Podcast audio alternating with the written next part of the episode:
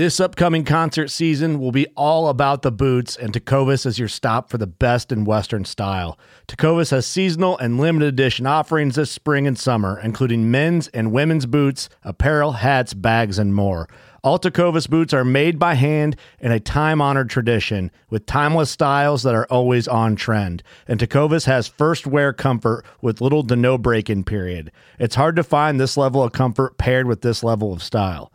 Stop by your local Tecovas store, have a complimentary drink or two, that's WCB style, and shop new styles. The smell of fresh leather and friendly staff are at your service. Many stores even have leather custom branding to make your boots truly personalized. And with regular live music and events, there's no in store experience like it. If you can't make it into a store, just visit tecovas.com. That's T E C O V A S.com. They offer free shipping on all boots, as well as free returns and exchanges, and ship right to your door. Go to tecovas.com and find your new favorite pair of boots today. Fishing like a local isn't just about catching fish. It's about connecting with the environment and the people who call it home. It's about hearing the stories and traditions that have been passed down for generations and sharing unforgettable moments with the people you meet along the way. Fishing like a local is having an experience that stays with you forever. And with FishingBooker, you can experience it too, no matter where you are. Discover your next adventure on FishingBooker. From the Palmetto Swamps to the Piney Woods to the Oak Flats, you're listening to the Louisiana Bowhunter Podcast.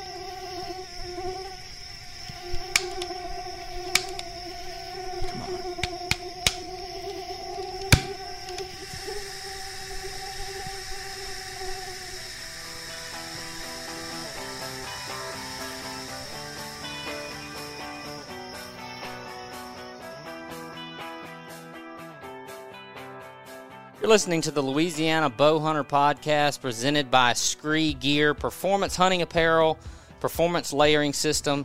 We talk about them all the time. And unless they decide to increase the time on this risk free sale they're offering, this will be the final weekend for the 14 day risk free promotion. It's a whitetail starter bundle, everything you need head to toe to get in a tree stand. 14 days, try it, buy it, uh, try, buy it and try it for 14 days. If you're not totally satisfied, money back guarantee. But SKRE offers a lifetime warranty and a sizing guarantee on everything. And with this cooler weather hitting us, it's probably time for people to start looking at those mid layers and heavier layers. Kyler and I both really like the ptarmigan that they offer, which is the goose down.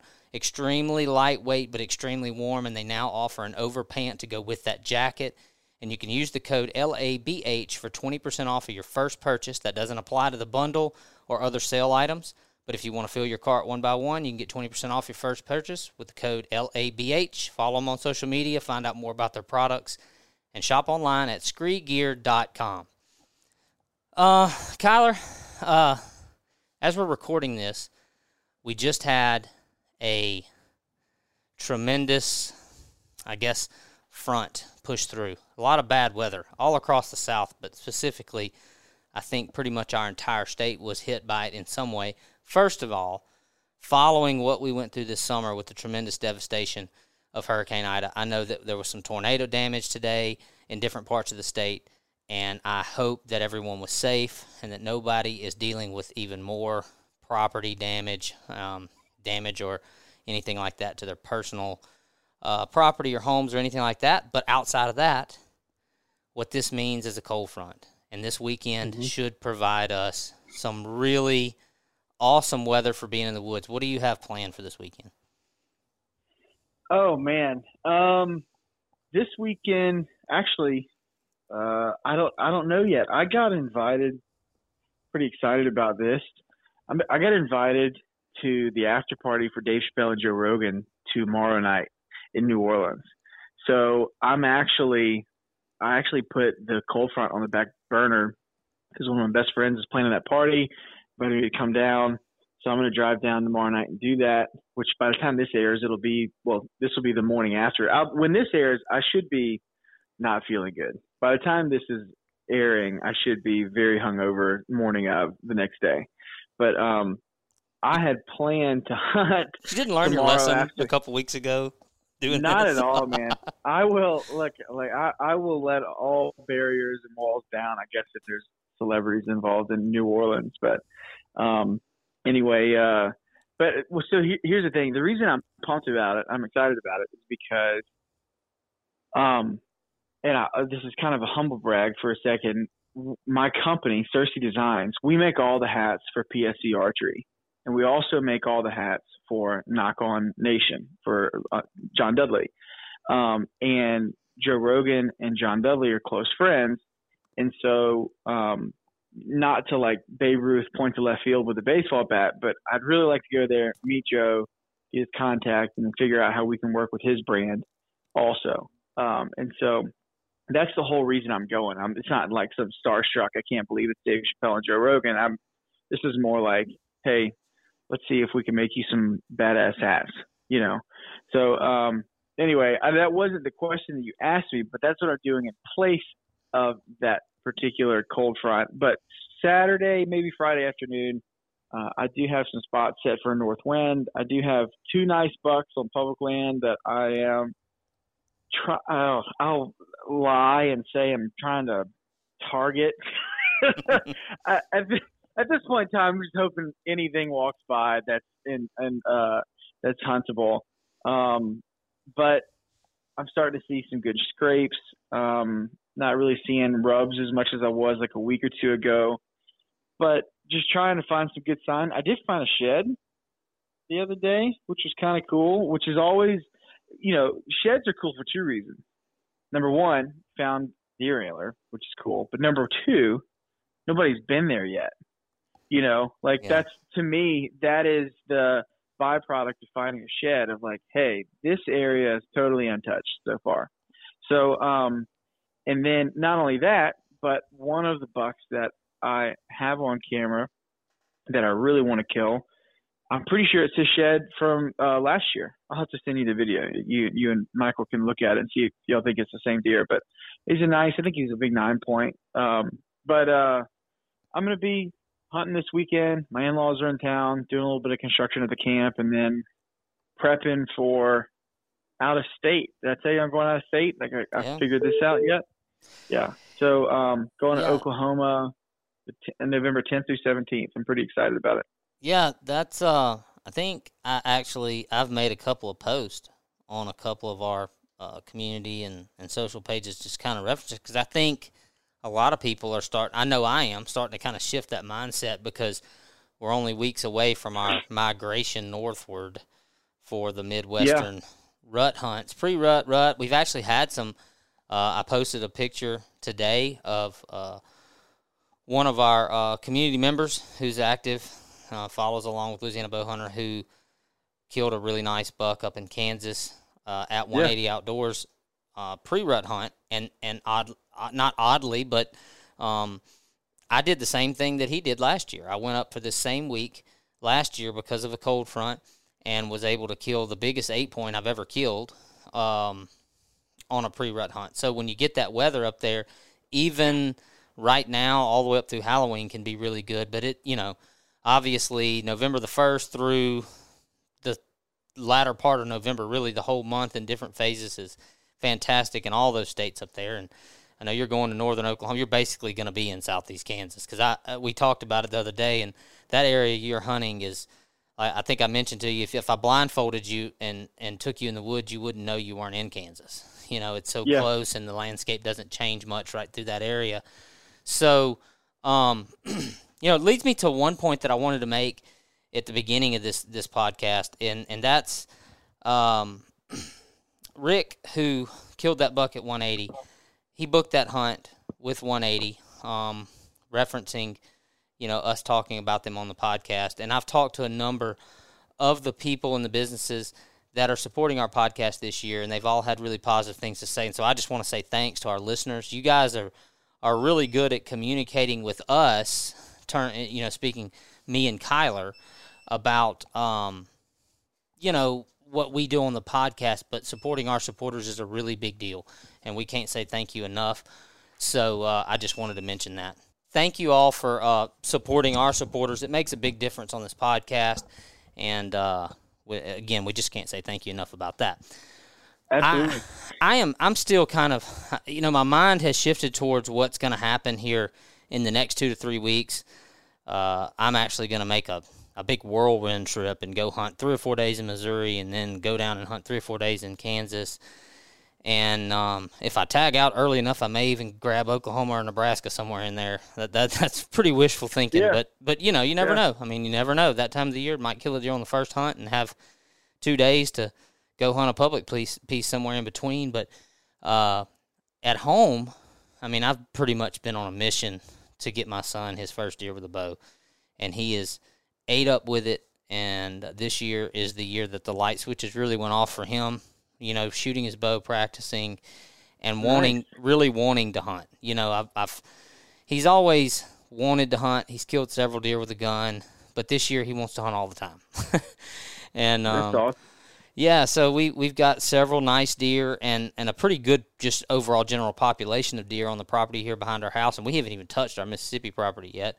So um, I'm excited about this weekend because I think that we've played our cards right. We've only hunted a handful of times because of the weather, and so we haven't pressured any of these spots that I've been really uh, set up and waiting on the right times. And so I feel like this weather's gonna hopefully put something. We're not going to be real picky. We got a couple nice bucks, but I'm obviously it's his first opportunity with a with a bow, and I'm we're not going to be real picky. Hoping we get him a, a shot with this weather, get some deer on their feet. So I'm excited about Nice. the weekend. So um, go ahead. Well, one of the things one of the things that I wanted to say um, about uh, my out of state trip, I'm I'm going with um, David O'Donnell and Hunter Foray. They both are out of Lafayette, uh, and David O'Donnell is who does all the sales and fulfillment for Louisiana Bowhunter uh, stuff. So if you ever order a hat or something, David is who mails it out. Or if you've seen it in a shop, he's the one that brought it to the shop, et cetera, et cetera. And um, they uh, they invited me a couple maybe uh, maybe two weeks ago or so. And what's funny, the way that I am is um, I uh, I really I really don't like wishy washiness in people. It's one of the qualities that I like repels me in people that are like, eh, I don't know, you know, like give me the details. I, I, I might go. You know, I don't like that stuff. So they invited me. They're like, hey, we're gonna do this Oklahoma trip. We're probably gonna go by boat, glass shoreline, make some moves on deer if we see them, blah blah blah. And I was just like, I'm in. Uh, when are y'all going? And they're like, no, the 11th through the 17th. All right, yeah, I'm in. Where we- and then and then like the next three days, I did this like trickle game of 20 questions. Uh, what city is this in? Um, what property are we hunting? Um, where are we staying? Like I like I agreed to it without having any of the details, which is usually the opposite. Usually people are like, uh, I don't know, man. Tell me where we're staying. How much is it going to cost? How many people are going? What you know? Who's bringing what? Blah blah blah. And then they get all the details. They're like, no, uh, I'm I'm gonna go to Missouri instead. You know, but me, I'm like, yeah, I'm going to Oklahoma. What? Where is it? Yeah. you know, I'm in. And so, but I will say this though. This is this is the point I wanted to get to was um, back when I was a really big duck hunter. Like had the leash and the dog and the boat and the decoys and the spots and blah blah blah blah blah. Like I always called myself a taker. And in hunting, I've always considered there to be takers and goers, right? Um, there's people that take you hunting, and there's people you go hunting with. And um, or sorry, there's you go hunting with other people, and then you take other people hunting. And so for me, to not have to like plan this whole thing out from scratch, it's like a huge. It's, it's it already feels like a vacation. Yeah. Um, and, and so I've been kind of like diving into their program for the week, and every day I'm like, we have a group text. I'm like, God, this is a really good program. Like, I'm pretty excited about this. Y'all, y'all, y'all really thought this through really well. So I'm pumped about it. Um, we've got uh, we've got Plan C's, Plan D's. Like, if the first, you know, Plan, you know, A through N don't work, we got to you know whatever the next letter is. So we we're we're ready to go, and and and it's kind of like that exciting pre honeymoon period of like impending event coming up. You know, you know, we, I need to be working, but I find myself playing on HuntStand or onX on my computer for an hour a day. If you're frustrated with your property, the forecast for the season doesn't look too great, or maybe you've just decided it's time to move on and invest in your own property, contact our friend Slade Priest at Southern States Realty a part of the Realtree United Country Hunting Properties Network, the largest network of hunting and recreational real estate experts in America. Nobody in our area sells more, and Slade's not just a realtor. He's not just a real estate agent. He's a passionate outdoorsman that understands what the buyers and sellers needs. He knows how to put them together. He knows how to look at a piece of property and put the right people in the right place. Nobody sells more. You've seen him on outdoor TV, you see him on digital media. He spends his life in the outdoors. He's passionate about it, and it comes through in the results. If you're in the market, contact our friend Slade Priest, the Hunting Land Man. HuntingLandManMS.com. Check out all the new listings that he's posting on a regular basis, some exciting properties. Check them out, HuntingLandManMS.com. Yeah. So, I think that whether it's a whether it's managing and working on your private ground or it's just simply all of your focus being on one or two or three public pieces that you frequent all the time. I think that just the amount of effort and planning and preparation that we do for hunting in general tends to become obligatory and monotonous and it, it starts to kind of like anything else it starts to kind of just all muddle the waters a little bit when you do something that's completely off script and spontaneous but exciting in in in theory you know in concept it kind of gives you that that breath of fresh air. You know it's like something yeah. totally new you know just something totally new. And i i'm going to 180 outdoors when i go to kansas. And and so it's a totally different thing from what you're doing but in in a similar vein, I I, I have no idea where I'm hunting. You know, I, I just kind of got a deal worked out with Matt where we got a date range set, and when I get there, he's going to point out some properties that I can hunt, and I'm just going to go.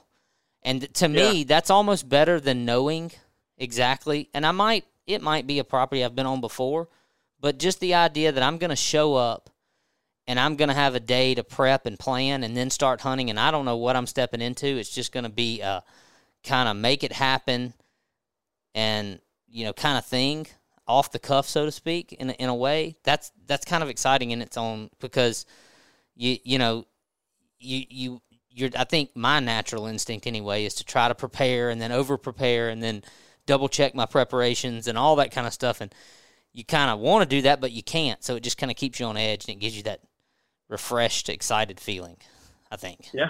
So absolutely. um so, for this episode, we're going to talk to our buddy Kory Gilbert with uh, Hogg Boss. And Hogg Boss is the cellular controlled hog gates that you may have seen where you can trap the hogs in using cellular technology and whatnot. This is some something we've wanted to talk about in the past because it's uh, it's very prevalent in our entire listening area and becoming prevalent all over the place.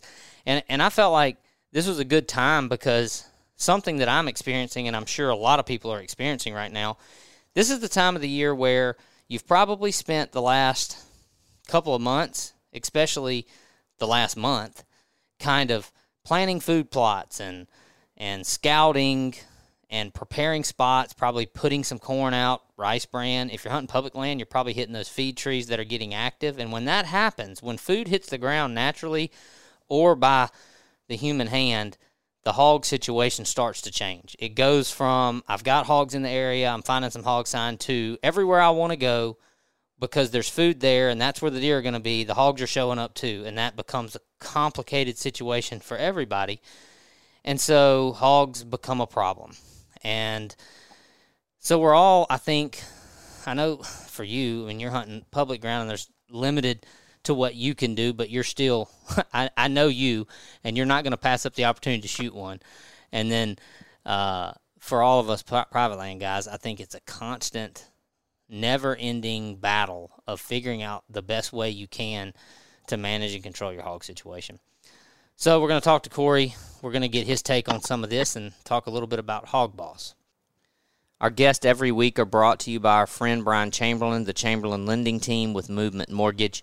And if you're in need of a residential loan, primary or secondary vacation investment, cash out, rate reduction, renovation for add ons, any of these kind of needs, contact Brian. Nobody does better. Low credit scores, potentially 0% down, and the Movement Mortgage – 42% of their profits go towards charitable organizations through the Movement Foundation, and that sets them apart. Brian is licensed in Texas, Louisiana, and Mississippi, NMLS number 114586, and Movement Mortgage is an equal housing opportunity lender, NMLS ID number 39179. Kory, thank you for joining us and uh, coming on the podcast. How's it going, man? Man, I'm I'm great. How are you guys doing?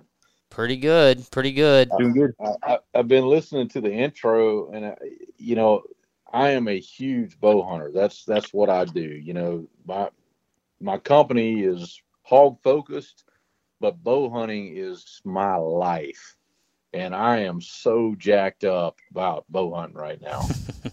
well, this, you know, we're finally we had a little taste of some cooler weather a couple weeks back, and and we're about to get probably our strongest cold front here over the next 24 to 48 hours. And then you're turning the calendar in a couple of days to November, and we all know what that means all across, really all across the country, but but for whitetail hunters specifically, um, you know, it's kind of the, the start of fall, really of fall, and yeah. and the different the deer are changing and ruts I, happening. I've been watching my cameras all afternoon with this front pushing through. We have a uh, I've got a lease in southern Illinois, and we've got a we got a ton of cameras out up there, and they have been blowing up all day. I'm telling you, the first does are coming in like today in southern wow. Illinois, wow. which is really really strange to see for us. But there were uh, there were a couple of different areas on our property up there where it was just blowing up, and there's not a single guy. All all my club members are Louisiana guys, so we're all close friends. But all we could do is sit there and watch it in slow yeah. motion. Well, it's painful, man. Yeah. Well, it'll be here before you know it. Uh, before we get into the hog thing, since you since since you brought it up and you mentioned it, tell us a little bit about your setup. What you know, what kind of bow you're shooting, um, and that kind of thing. We always like to ask our guests, you know, how they hunt, if they're doing anything different this year, what their gear's like. What, what, are you working with? I'm, I shoot the uh, Trax, Mathews Trax, and you know I I shoot every bow every year that comes out. I love Mathews. I've shot it for years. Uh, I don't know if my next bow will be a Mathews. We'll see what Hoyt comes out with next year.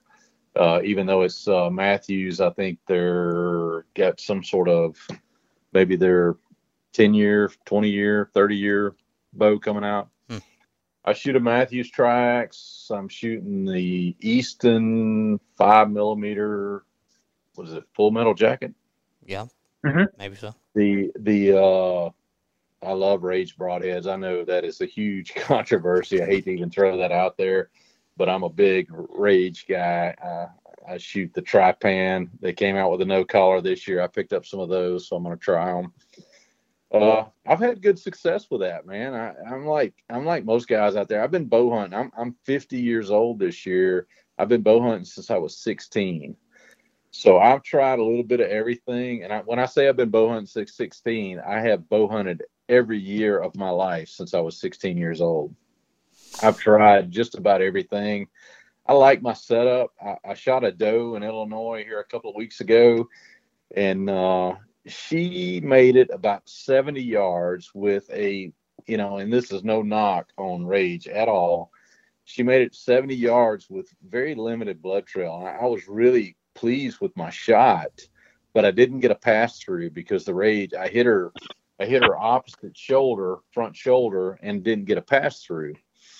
And it was a very slight blood trail, but we were able to manage it. But that, that was my biggest setback this year and one of the guys in camp, and you guys can probably tell me more about this because I'm I'm a little bit old school, but he was talking about the the weighted uh the the shooting a heavier arrow they they make it like a weighted tip that you can put on these arrows Yeah.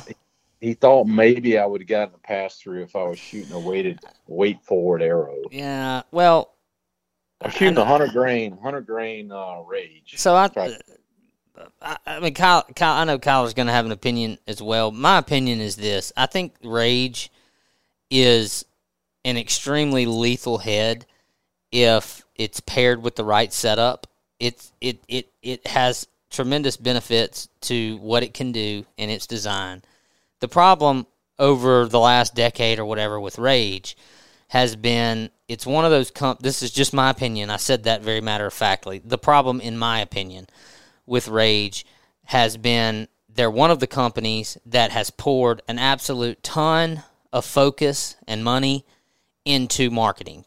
And what it's created is a ton of guys just assuming that if they screw this on the end of any arrow in any setup, that it's just, you know, it's the it's the uh, the thirty six of of of archery equipment, and it and and and like anything else, you, you got to pair your equipment correctly to maximize the benefits of of the equipment that you're using.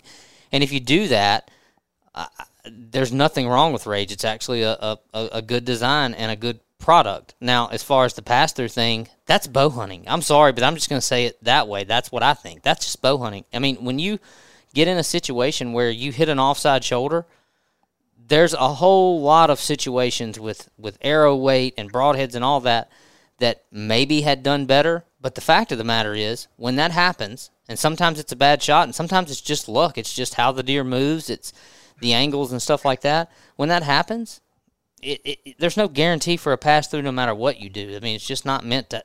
That's not the best outcome. The best outcome is soft tissue, and if it's not soft tissue, then anything can happen, and it really doesn't matter um, when it comes down to all that. There's not a fix all solution. That's my take on, on your question. Kory, Kory, are you shooting? You're shooting seventy pounds. No, he- and and man, I'm 50 years old. I used to shoot like 85 pounds when I was tournament shot. I've, Mhm. uh, I'm shooting 64 pounds. Yeah, that's still Six- plenty. 64 pounds. Yeah, that, that's still plenty. But uh, an FMJ has plenty of what what what I call ass behind it. It has got plenty of plenty of um, weight, momentum, etc. Um, especially for a rage. Um, the the the problem that I quote unquote see with rages like like saying is when you go too light with them, which you're not. I mean, I would I would have to guess you're probably in the high 400s, low 500 grains with that with that arrow. Um, yeah, I don't think I'm quite hitting 500 with what I'm shooting, and that's So that's all the rage now. Everybody's 500 plus. Well, that's mm, I, see. I, I don't. I don't think that that matters. I personally don't think that that that matters that much because, you know, if we want to bring the Ranch Fairy into it, which is what a lot of people are getting their information from on this right now, it's it's um, it is um, the ranch fairy had a problem. You know what I'm talking about with the ranch fairy, right? Yes. Okay. The Ranch Fairy's problem was really, really big hogs in Texas. That's what he was trying to get penetration on.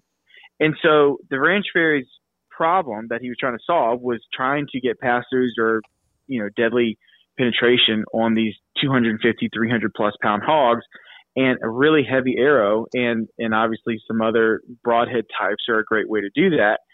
People have taken his word as gospel because there's people that say things very adamantly, loudly, and um, uh, you could say even convincingly are often looked at as experts. And you don't need all that to kill a white-tailed deer. And so um, I have done exactly with what you're talking about, which is where it just sticks through on the other side. I've caught the the bone elbow socket, shoulder elbow socket on um, the opposite side of a deer before with um with uh what do I shoot? The uh carbon hex. I shoot 373 grain arrows, like hunting weight, super super light, like super yeah. super light. And and so I've had it go both ways. I've had it stick in a buck's sh- like shoulder socket, and it tore it up, but I did not get through it. And then also last year, I posted this picture on the community. I shot a doe at 34 yards, where when I shot, she pushed forwards. Or sorry, yeah, pushed forward with the legs and like pushed backwards. Um, and I ended up catching both of her shoulders, shoulders, and went through both of them, and like both of her leg bones, shoulders, like the whole assembly, and shattered both of them to shreds. And I'm not supposed to be able to do that in some people's opinion with my weight. And so I actually what, think what was the difference? You just what? the well the difference was I, I really so I really think the difference is there are some parts of an animal that if you go, if you um, if you build an arrow that is meant to destroy the hardest part of an animal to get through, you're essentially prepping for like the one percent of all shots, um, not the ninety nine percent. And I would rather have a ninety nine percent built arrow that I deal with the one percent as an outlier. So the difference was on because uh, I've only I've only ever since I've gone to these super light arrows because that's my I'm a speed guy and if you were shooting 85 pounds in in um in uh um uh, field not field archery um target archery you were a speed guy I bet you had an overdraw too didn't you I was but that was I mean Yeah. we're talking we're talking 20 20 plus years ago everybody shot an But- overdraw Yeah, but but the but the the reason was the same. You were looking for Flat tra- flat flat trajectory, Yeah. and you were looking for the least amount of variance in yardage differences, right? And and and impact. And and so that is the only reason I'm a speed guy. I'm not a speed guy because I want to get the arrow there faster than a deer can react to it. That's only a byproduct. I'm a speed guy because if I've got my pin set to 25 and a deer runs out to 37, I don't want to have to like rearrange him and then hopefully he doesn't move by the time I get my rangefinder down and then make the adjustment. Like I want to be like, okay, I'm aim two aim two inches higher and and hit the release and I'm good. That's why I'm a speed guy. And so um, anyway, you asked me what what the difference between those two shots were. Honestly, I think it was just luck in that instance. I don't think that I should have been able to blow, blow through both shoulders and legs in that on that first doe. And then again, I also think I should have been able to blow through the opposite shoulder on that buck. But you got to remember, you don't know, like on your doe, even though I'm not a huge Rage fan, and and not, I'm not saying I hate him or anything, but I just it's not my broadhead of choice because I shoot a light arrow. I can't shoot any mechanical at all. You don't know really what your arrow went through before it hit that shoulder. You might have hit both ribs on either side before it got to the shoulder, and it just didn't have enough umph to get Yeah. through that third thing, you know. And so, um, I I actually think that you are being very responsible in your arrow selection for such a large cut rear deploying broadhead. Um, I think that there's variables we'll never know about, and we'll never like. Who was it? Was that was it Brian Chamberlain? It's like, I hate it when people say that's bow hunting, but It is sometimes. but that's bow hunting. yeah. You know, like there there is no there is no fix all cure all of all situations. There's just not. No, the, you the- know. well, but the only true fix all, cure all is one of the variables that is somewhat out of our control, and the fix all, cure all is a well placed shot. Sure. I mean, that's But- you know because there's so many things, there's so many configurations, and there's so many options that are going to work on a well placed shot, and and and but we all know that the deer takes a step, or maybe one of the legs is is back at the time of the shot, and you don't reckon. There's so many things that happen that really have nothing to do with your decision making or your execution as a hunter. Like you say, you use the word variables, and that's really what it is. You just don't know everything that's happening from the point of impact until the the arrow finishes its flight. You don't know, and in one situation, that arrow finds a path and it and it maintains enough energy to do that much damage, and in, and in another situation, you know, to your point, it, it hits something or, or there's some angle of deflection uh, at entry that just slows it down and, it- and it can't push through. And that can happen regardless of whether you have a heavy front of center or this type of broadhead or that type of arrow. Those things are just going to happen. You know, Yeah, I, mean, don't think there's anything wrong with your your arrow set up at all, Kory. Like I think it's good. I think I actually think more people would benefit from shooting a heavier arrow with a large cut on, with a large mechanical um, than they would going with like gold tip hunters, eh, hunt XT hunters, or something like middle of the road, the middle of the road in weight. You've got a lot of weight there. You're talking about what are FMJs like eleven point Yeah, or, or twelve point five grains per inch. If you're talking about an arrow that is literally thirty percent heavier, look, my arrows are seven point nine grains per inch. You've got five grains per inch on me. You're you're forty percent heavier than my arrow, Yeah. grain per grain. You know, not in total weight, but still, like you've got plenty to work with. I think it's just just chalk it. I mean, y'all found her, right? Obviously. Oh yeah, we we found her. It, it was just it was just one of those. I I absolutely my my I strive to get a pass through shot. That's to me, that is the that's the key in bow hunting is to get a pass through.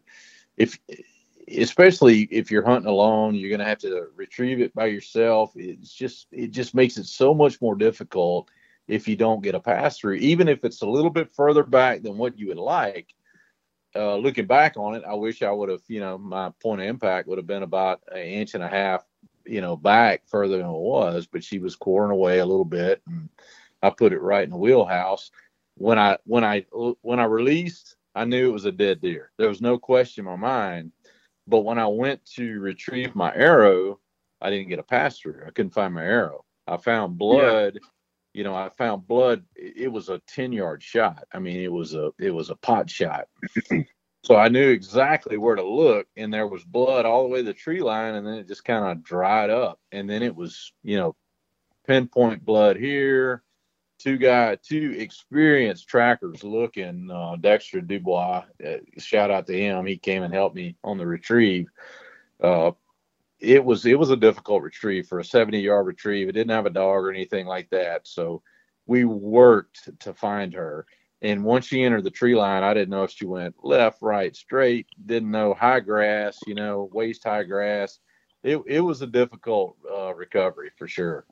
Hmm Um, Are you are you um are you still in that property by down by Angola? I'm not, but um, my buddy still manages that property. They still got it going down there. Uh, they still haven't cut the timber on it. I'm kind of, I'm kind of biding my time. If they ever cut the timber, I'm going to get back in it.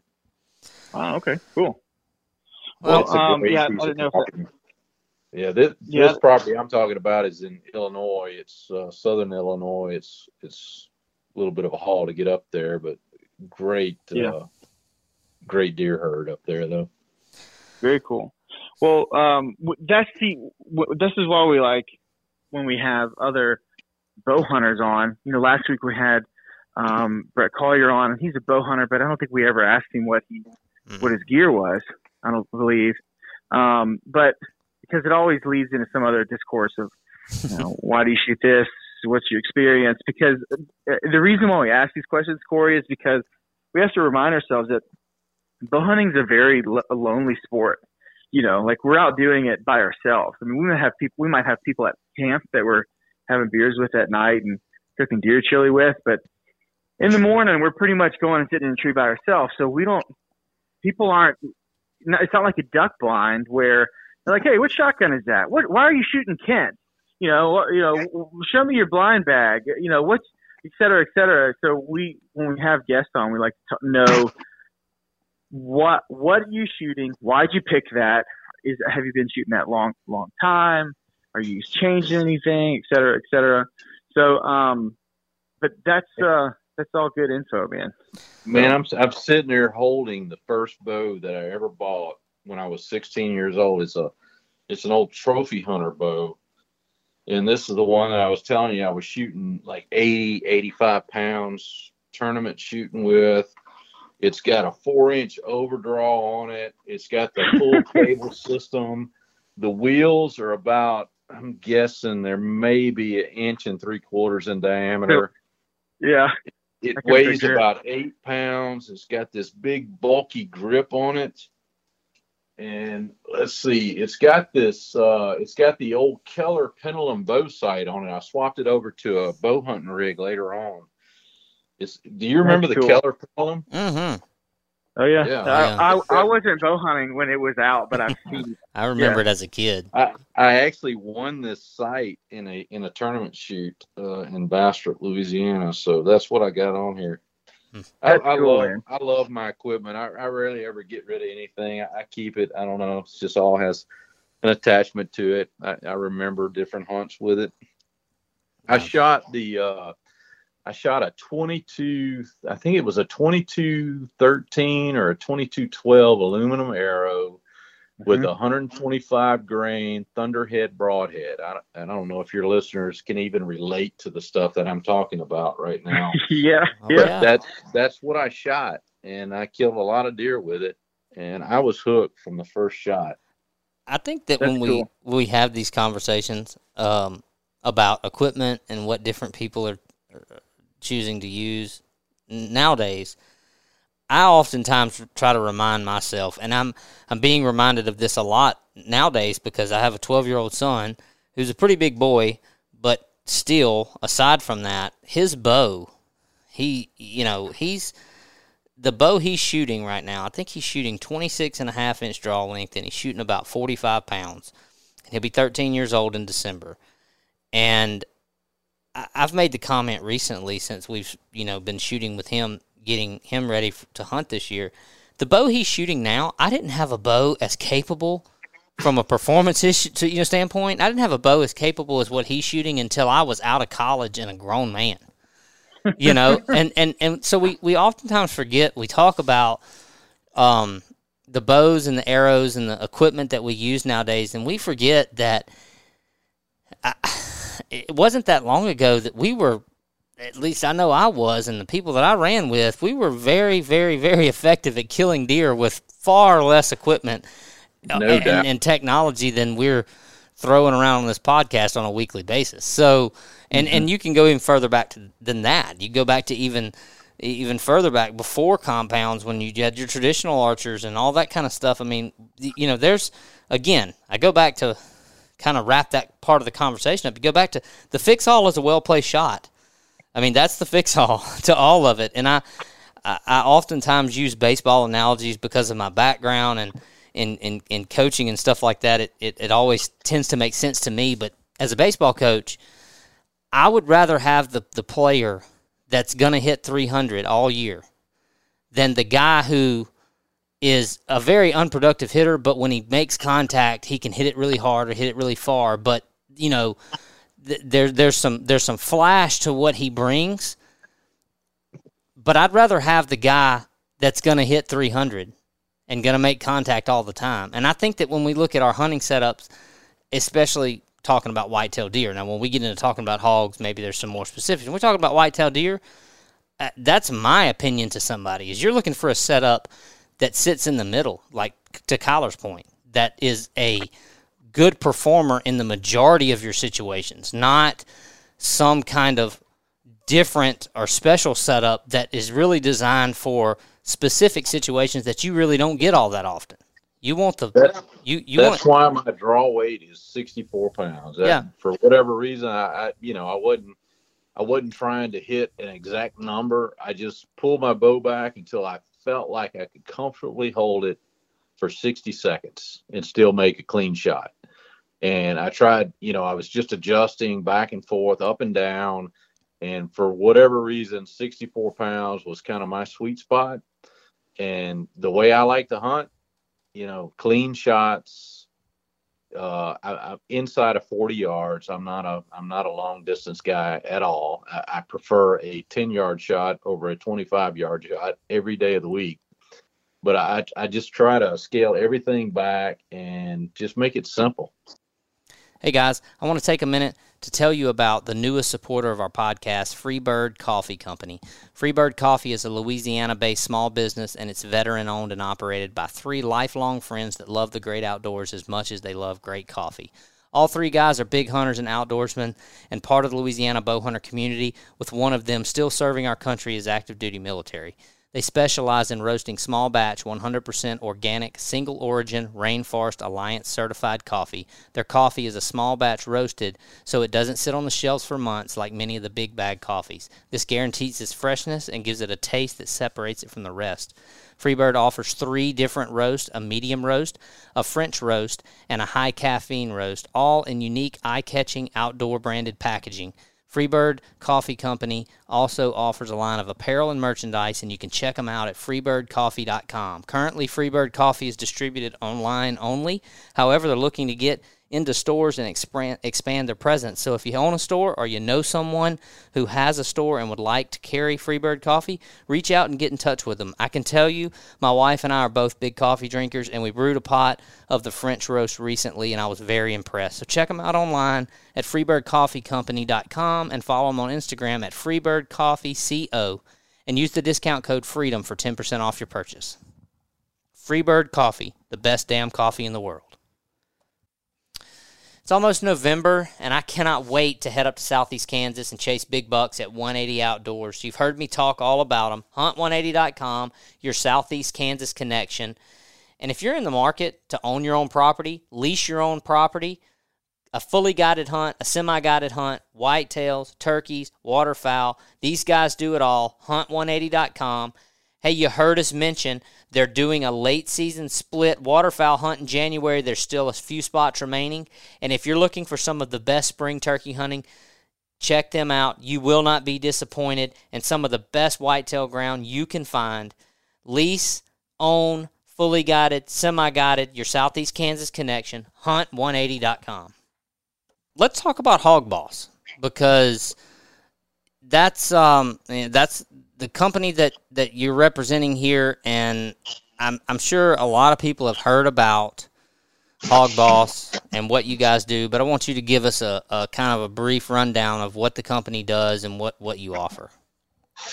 So Hogg Boss Gates was a company we started in 2017, latter part of 2017, and the, the evolution of the con- company, I, talked to uh, to Kyler early on. Probably we'd been in business less than a year. I think the first time that he and I talked. Yeah.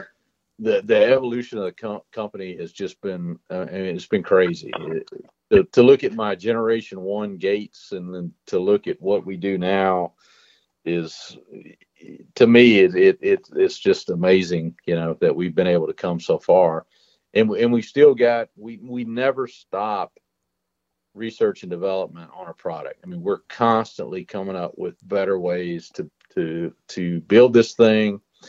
Uh, new technologies keep coming out; they're getting better every day. Next, this time next year is going to be night and day to what it is right now, especially with the trail camera industry. Uh, that end of it is just uh, it amazes me how much has evolved, you know, in, in just the four years that we've been doing this. But basically, we offer a, uh, a cellular controlled hog trap. Uh, we sell our product in a couple of different ways. Uh, being from the state of Louisiana, where most of the people that you meet and and, and you guys can can appreciate this, we're a very much do-it-yourself state. You know, uh, everybody wants to sell you the whole kit and caboodle, but our company realized early on that that people in our area really like to do things themselves. And so we've offered our product in a couple of different ways to where you can buy the whole kit and caboodle if you want to. But if you're a welder or a fabricator or just somebody that a carpenter, somebody that wants to kind of figure out your own way to build a better mousetrap, then you can put our electronics on your mousetrap and make it work just like ours does and and we like that. You know, there's a couple of companies out there that do what we do. Uh, that really, uh, there's there's three top competitors in the nation. I, I, would like to say that we're we're we're in the top three, and we're the only company that uh, that offers our product that way, where you can kind of build your own gate and use our electronics to make it work. So, looking back, you know, from a personal standpoint, what brought you into this market? I mean, what what got you started in research and development and and putting this product together?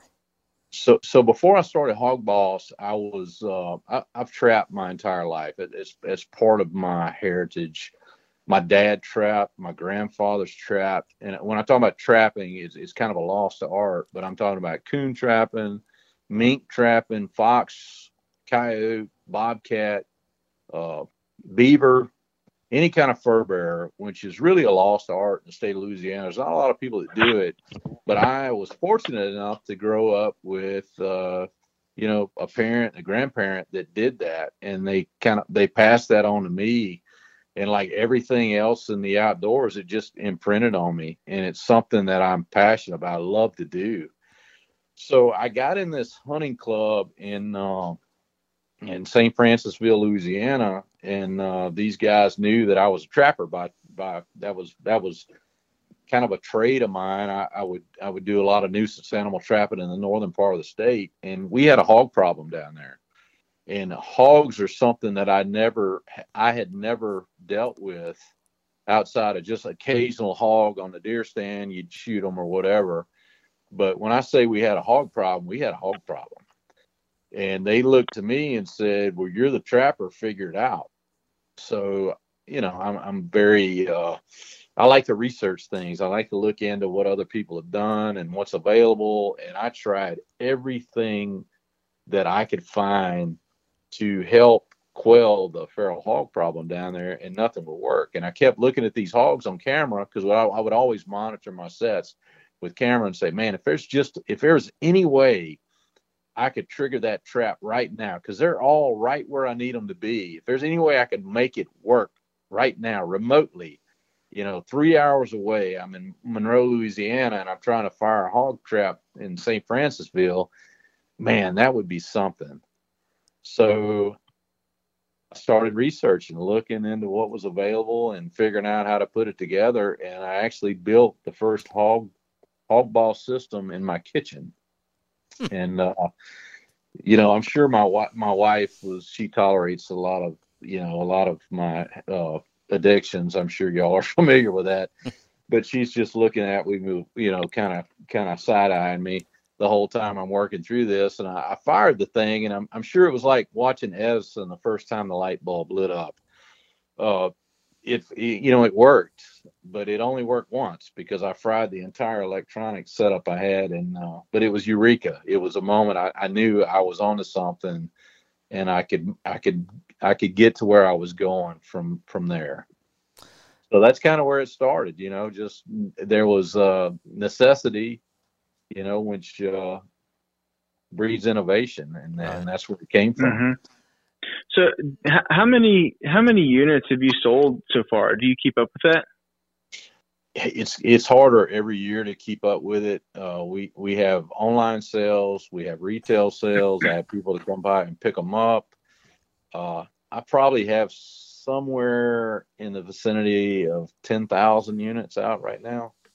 That's awesome. Yeah. So so the reason why I asked you that was because the last time that you and I talked about this, I feel like it was three years ago, maybe four. And that's just like me trying to guess what like what year we started discussing this. Um, are you? Are, you were in a transition period too. Then I, I think I kind of caught you at a moment yeah. of uh, fork in your road, and it, it was yeah. it was kind of a strange time for both of us. I think that was probably two and a half years ago then, um, be, because you and I were discussing. I had made the leap into my company um, that I own now, and you were still treating this as a side, not treating it as a side gig, but like it was a side business for you. You were still very much, you know, making good money in your career. Are you still doing your, um, your, are you still in the medical industry or are you doing I this full time? I still I still work every day in the medical industry, but I've had to hire people, and and and it's it's been a very difficult road. I know you're a small business owner now, but hiring hiring somebody and hiring the right somebody are two completely different pathways. And sometimes sure. you don't know if you have the right people until you got them. And right now, I have, I have, I'm very much a hands-on. I, I still work just like everybody else out there. I have a, I have a day job, but I am very much involved with Hogg Boss from, you know, 5 a.m. till midnight. Mm-hmm. There's there's not a moment in the day that that my hands are not involved in that company.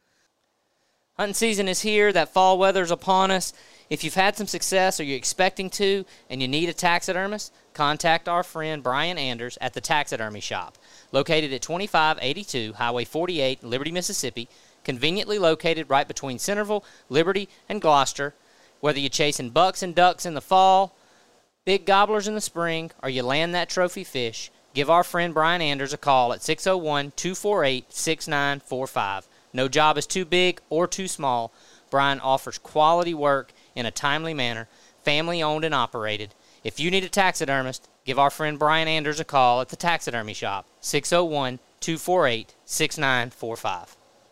I'm I'm I'm curious to go in the direction of uh, uh, kind of finding out about the application process, and, and so going back to you know you you said you originally developed your product in your kitchen and you kind of like you said you, you called it a eureka moment where you felt like you you had a pathway to create what you had going on in your head there and and and so a, as a guy who has spent a considerable amount of time myself trying to deal with hogs what was it like when you first I guess we'll call it a prototype or whatever. When you first got in the field with a product and you started trying to actually make this thing actually work and catch a hog, you know, what are what are some of the, the, the, the steps that you went through, maybe some of the trials and tribulations that you dealt with to get it perfected and actually take it to market? Well, I you know, I'm a uh, unfortunately I, I'm a perfectionist kind of guy, so I, I don't like to show up with something that's not going to work. So by the time I showed up with what was initially Hogg Boss, uh, you know, a Hogg Boss gate or Hogg Boss control unit, I had worked out pretty much all of the bugs at that time that could be worked out in my kitchen or you know around the house or however I could work it out because I don't know. It's sometimes it's really hard to save face around people that you know really well because if you if you fail in front of them, they seem to never forget about it. I don't I don't know what that is about the the, the outdoor business and camaraderie and you know they they just never let you live it down. So i was i was i pretty much had everything sewed up by the time i showed up. But let me tell you where my failures came in at was initially trying trip sets. And everybody is familiar with the four by six hog trap. And there's a lot of guys that make a uh, circular trap now where they use a uh, uh, it's a reel that they put uh, fiber optic tubing on. You, you guys are probably familiar with that kind of trap. They're a small, maybe a eight foot or ten foot diameter trap.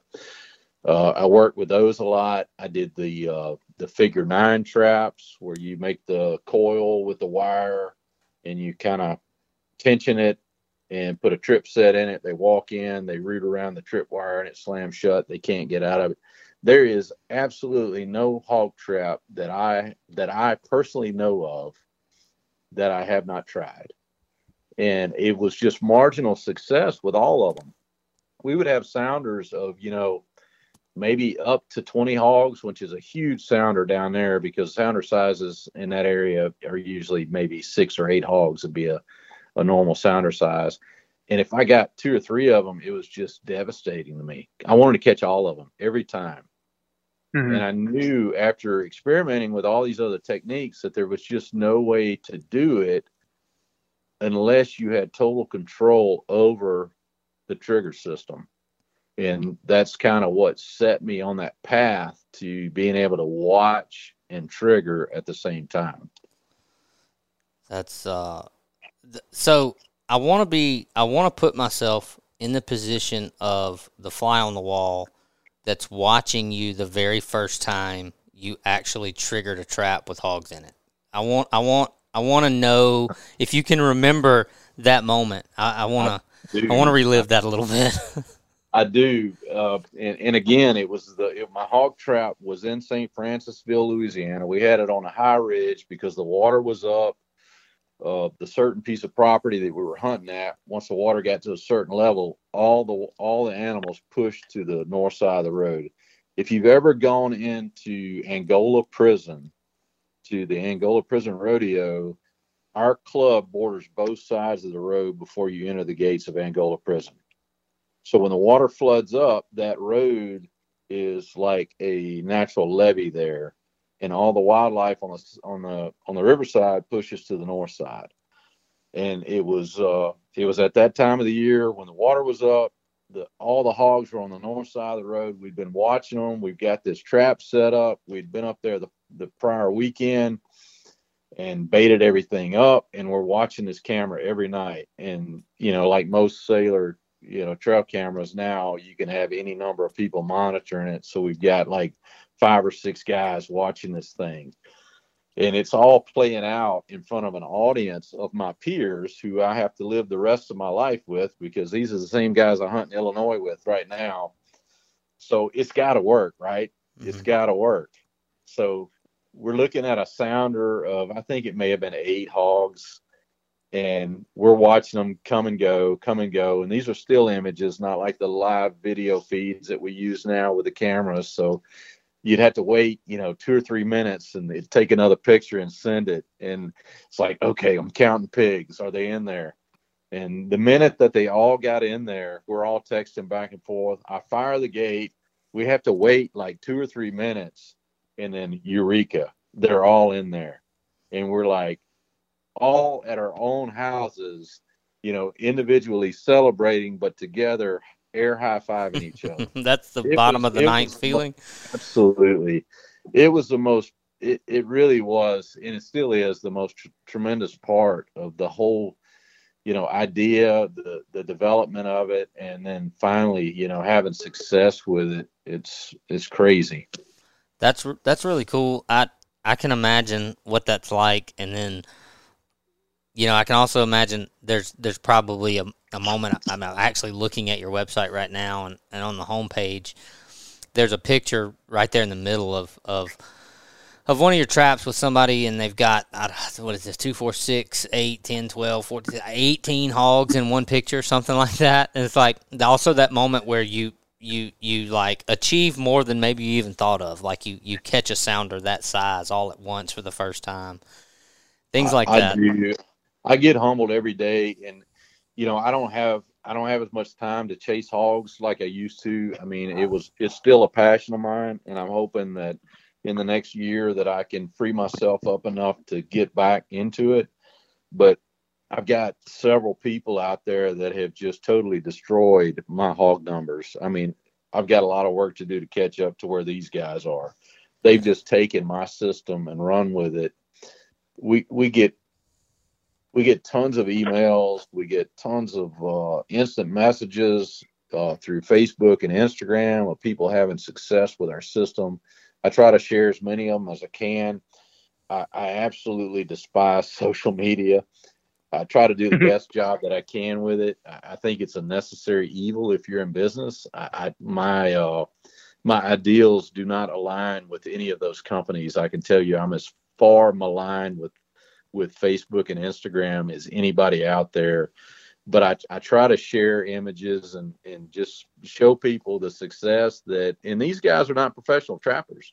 These guys are dentists and lawyers and you know, guys that work at paper mill or, you know, whatever, you know, all walks of life that take my system.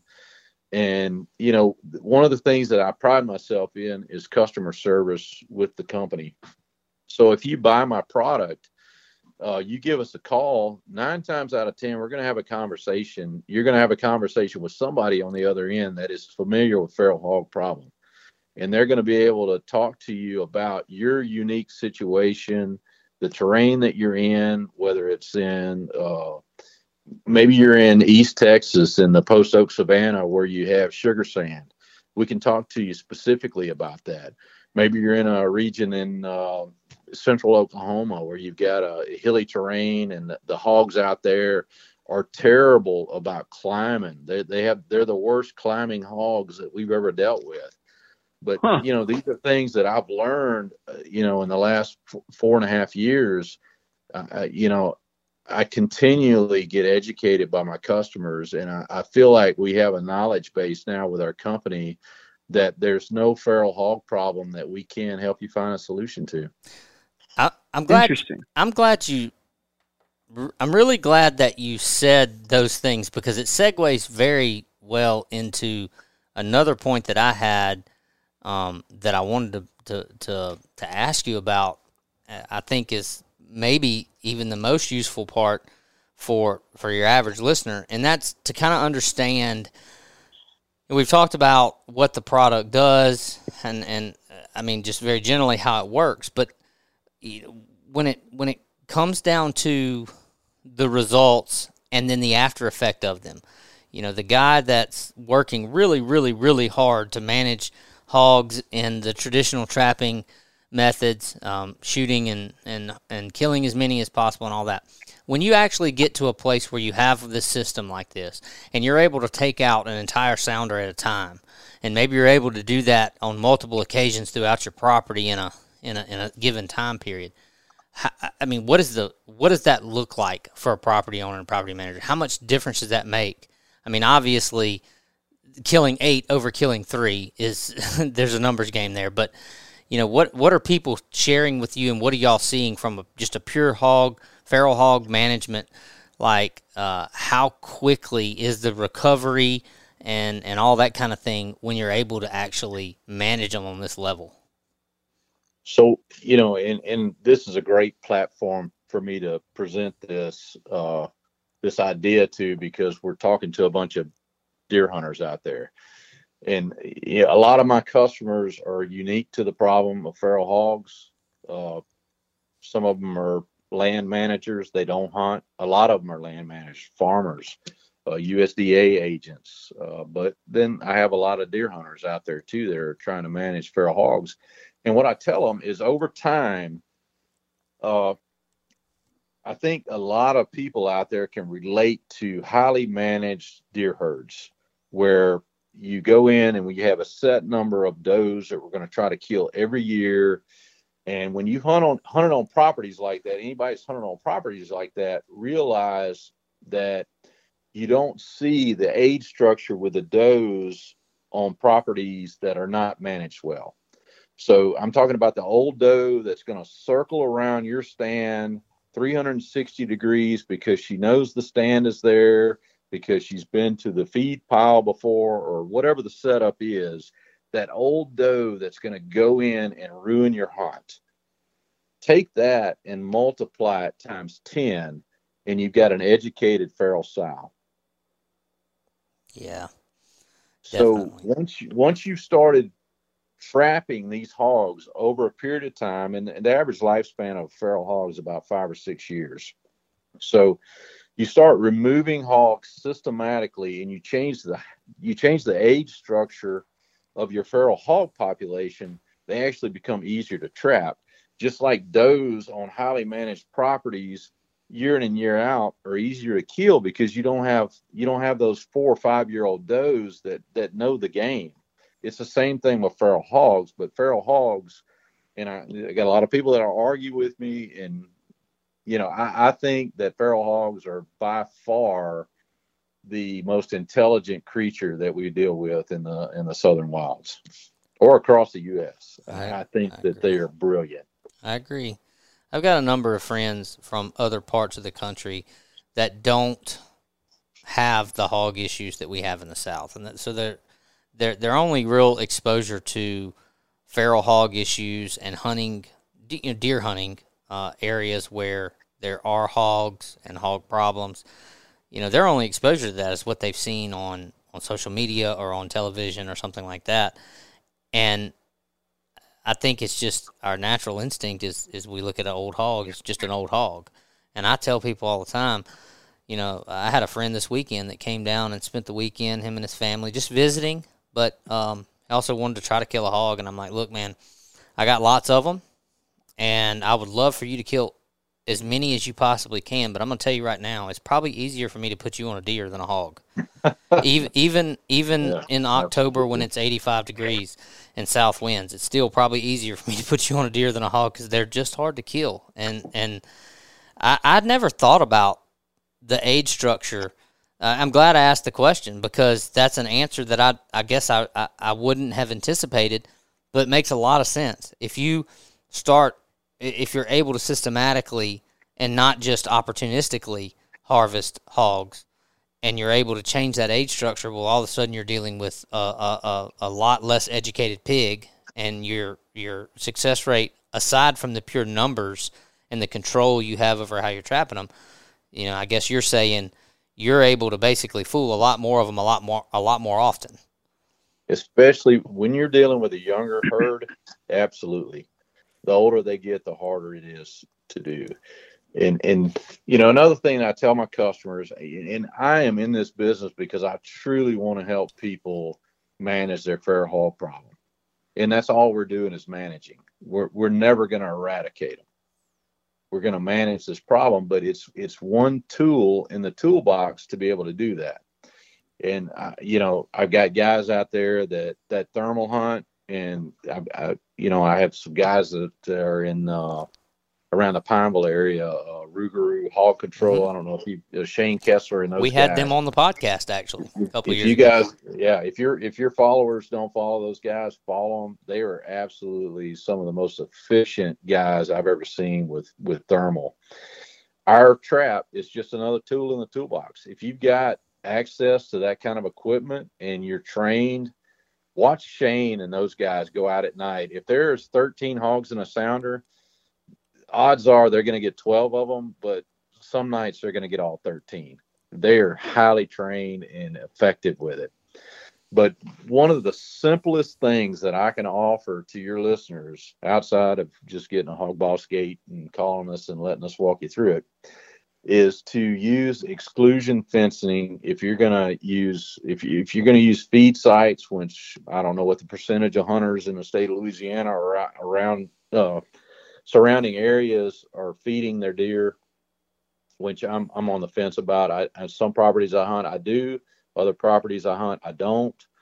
Uh, you know, however you harvest your deer, it doesn't matter to me. I, I see both sides of it. I, I do it both ways. I enjoy it.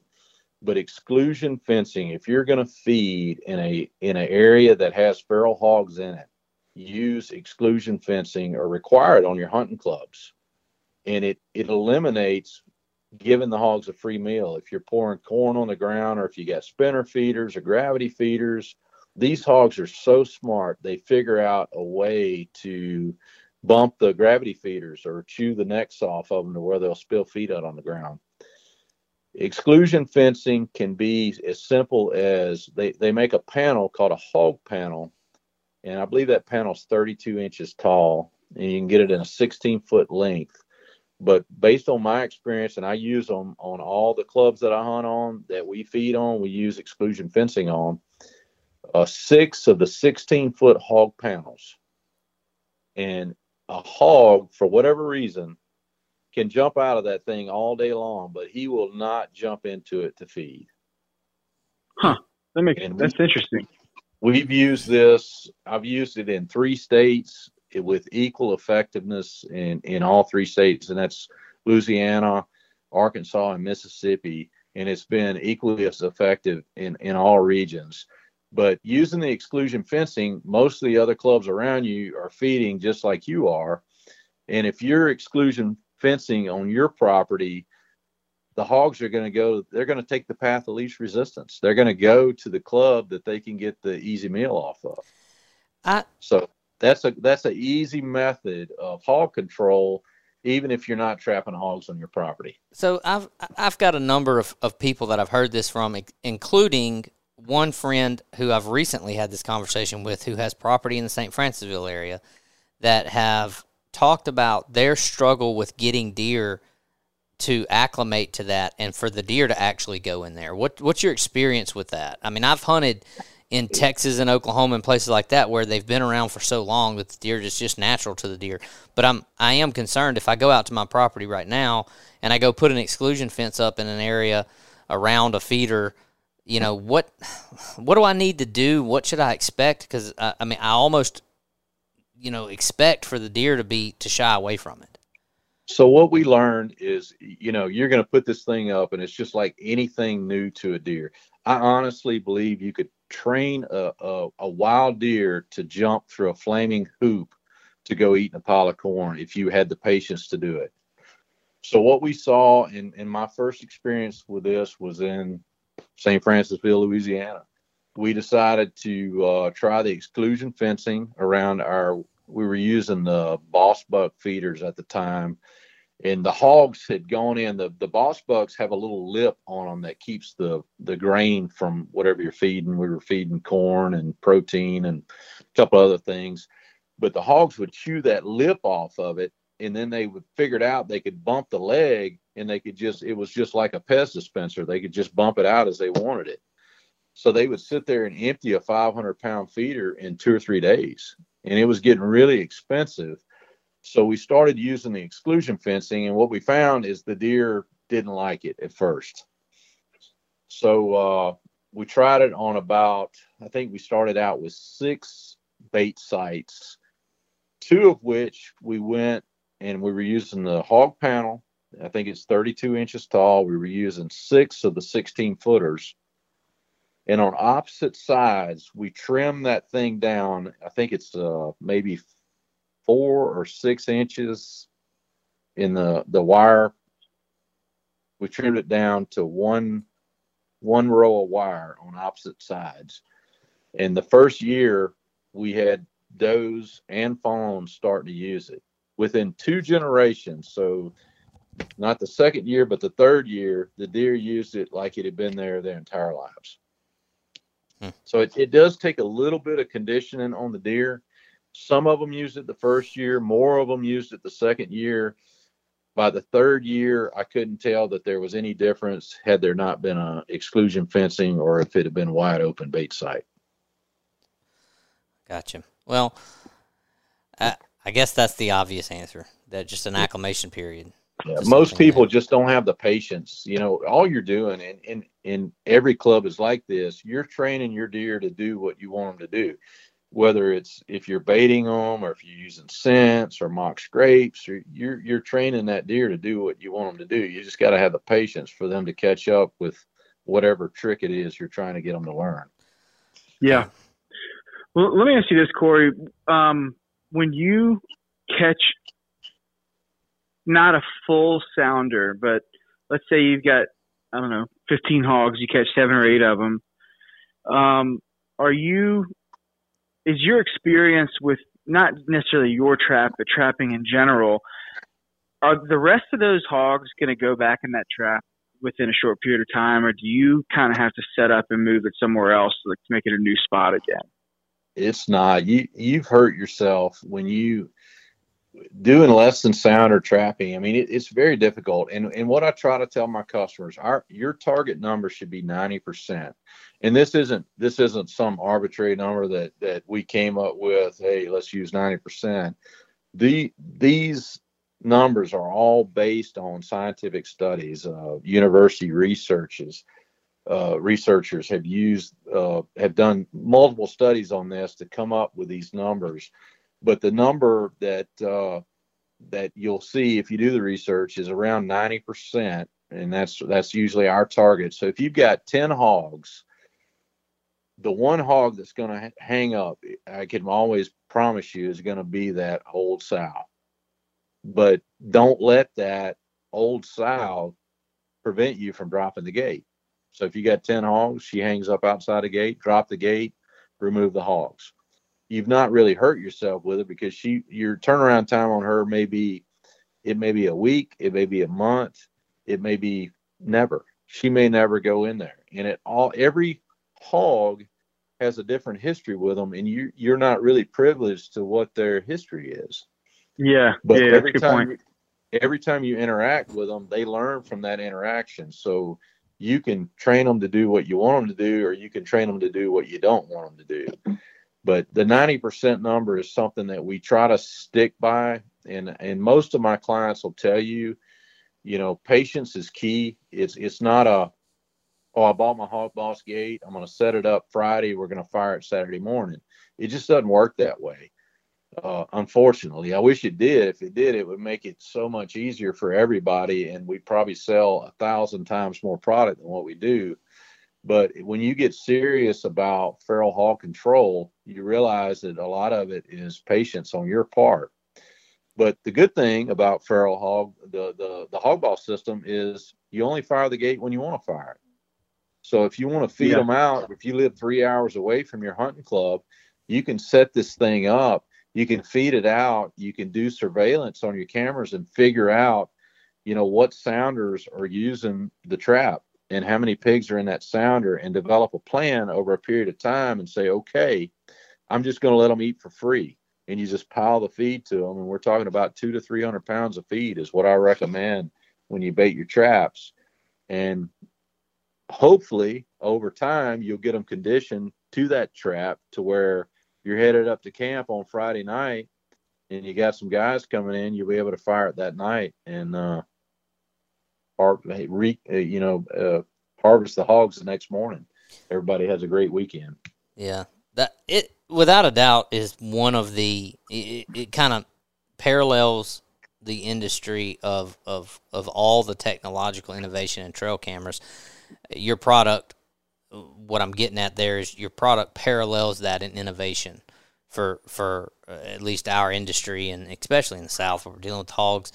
Uh, it's a it's a very innovative and it, it, I hate to say it, but in the outdoor industry, a lot of things that are considered innovative aren't all that useful.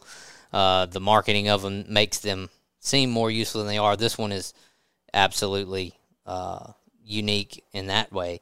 I, I, I know quite a few people that use your product or a similar product and and have a lot of success with it. And to your point, the patience is is a big thing. You you're not going to do it overnight. You know, it's not just going to happen just because you stick it out there. And you kind of, I feel like you probably, uh, you could probably validate or, or tell me I'm wrong with this just based off the number of clients and people that you get feedback from. Every product uh, or every property, every location is probably a little bit different. And you probably got to tailor your attack and your use of the product to uh, kind of the specific needs of your area, right? They are. And, you know, there's a lot of YouTube videos out there on people trapping hogs. And, you know, to use you guys' area, which is a very big market for me, South Louisiana, as a, uh, as an example, you know, they, they look online and they see these guys in Texas that are catching, you know, 60 hogs in a sounder. Well, that, that sounder doesn't exist in Louisiana, it especially doesn't exist in South Louisiana. Your sounder sizes down there are you know, five or six hogs is a normal size sounder for South Louisiana. Guy calls me and says, Hey, I've got five or six hogs coming out. The first thing I ask him, Where do you live at? Well, I'm in uh, Hammond, Louisiana. Oh, okay. Well, that's probably the entire sounder. Let's watch them for a couple of days and see what happens. Uh, I have certain ways I like to position the camera on the trap to uh, kind of pick up any of the stragglers outside of the uh, perimeter and we'll make some adjustments that way. But typically for your part of the state, you know, five, six hogs, eight hog sounder would be a really big sounder down there. Yeah. Whereas in, you know, parts of Texas, it's even hard to put a number on it for me because I have I've got guys that have caught over a hundred hogs down there, which is hard for me to wrap my head around because I've never seen a sounder hogs that big in my that's, life. That's just hard. That really is hard to hard to imagine. You know, North Louisiana, uh, average sounder size, I'd say would probably be around maybe 14, 15 pigs, but it's not unusual to have 20 pigs. You know, mm. if you catch 30 pigs, that's a huge sounder for North Louisiana, and we've got plenty of hogs up here. Mm. It's amazing how diverse they are from region to region. And these are all things that I had to learn because I didn't get into this business being a wildlife biologist that studied you know the feral hogs and you know their reproductive rates and you know their you know just all of the the, the things that you need to know about feral hogs once you they're, they're fascinating creatures i've just picked up all these things over the years and dealing with so many different areas inside outside the country uh, the Caribbean, Hawaii is a is a is a growing market. They have a huge feral hog problem in Hawaii. Uh, even Yeah. British Columbia, uh, you know, the, the a lot of people don't know that they have a feral hog problem in Canada. Uh, the feral hogs up there will actually build what they call pigloos. Uh, What a great name. yeah, isn't it great? Fantastic build name they- for they something. coined the term pigloo. They burrow into the snow and just overwinter in the snow and hi- pretty much hibernate like a bear does. If you ever, ever, if you're listening to this and you you ever questioned how smart a hog is, you just wrapped it up right there. I'm telling you, How I don't think adaptable and smart a hog on the is. planet that they can't survive. So what is your what is your opinion about this? And uh, uh, because this this what I'm about to ask you is something that I think about on a regular basis and I can't figure it out. Why has the agricultural Midwest been so spared? Because they're right there. I mean, they're in northern Arkansas, they're in northern Oklahoma, etc. But when you go into Kansas, Missouri, you know our agricultural belt of the nation, they don't have them, and it and act and, and you would think that they would thrive with all the ag and all the food. What is your opinion and your experience with this? Why haven't they gotten there yet? They they do thrive in those areas. Uh, in in the very reason that they haven't gotten the problem, and it, and it's growing. I mean, you can you can watch the maps. I mean, we, we look at studies every day where, uh, in fact, the area that I hunt in in Illinois, when you check in a deer, they ask you, did you see a feral hog on this hunt? That's one of the questions that they ask you for that county. Uh, they're spreading to those areas rapidly, but what they don't have up there, and you guys being avid bow hunters like you are, one of the things that you've noticed when you travel to Kansas, Missouri, Illinois, Oklahoma, people are not as avid hunters up there as we are. You know, there's always these expanses of property. Like, why does nobody hunt this? Or why is this piece of property available? Or why is this farmer not hunt his own property like they do in Louisiana? Because everybody hunts in Louisiana. Yeah. We are the sportsman's paradise. And one of the things that, and I grew up with this, my grandfather had dogs and they loved to hog hunt.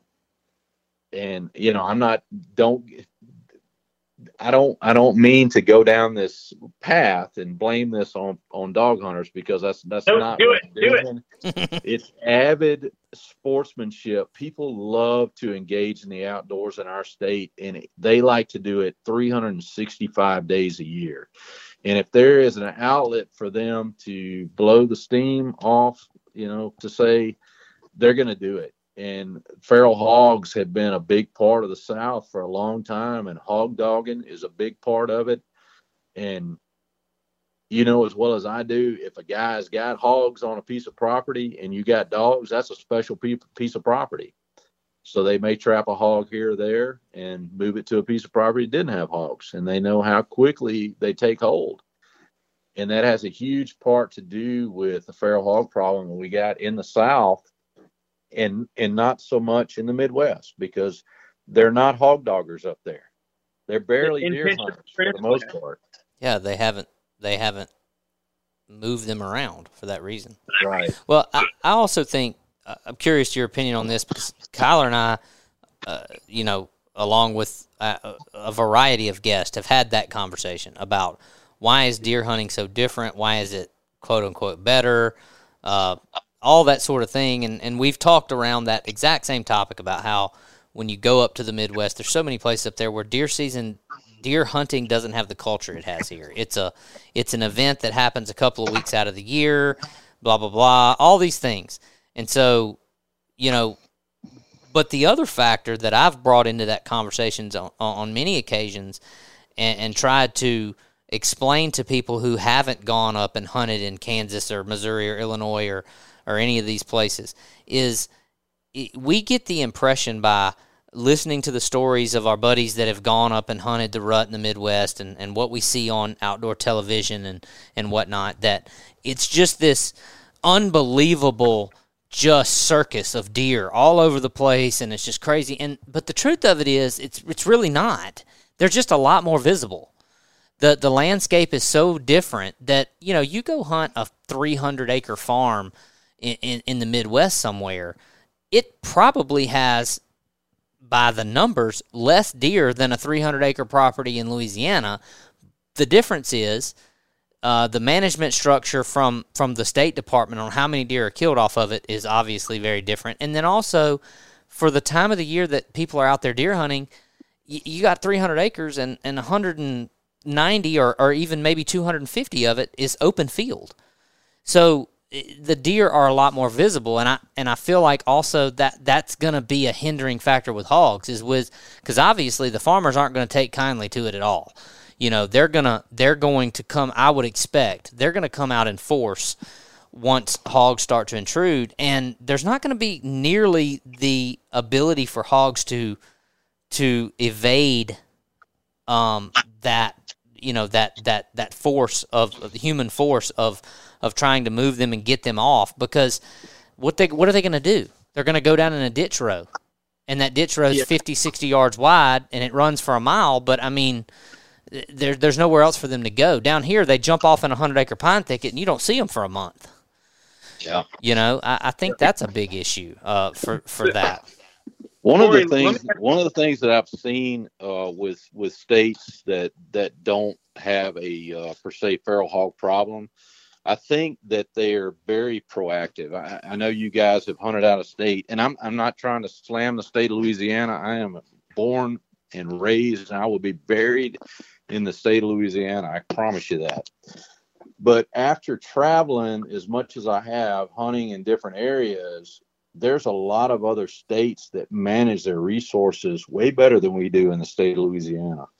Uh, yep. And and I, oh, yeah. I, don't really understand why that is. You know, I, Texas, for instance, Economy. Texas, maybe it is, but you know, I think that its use of the money that's coming into uh, maybe collections through uh, through licensure is used more towards the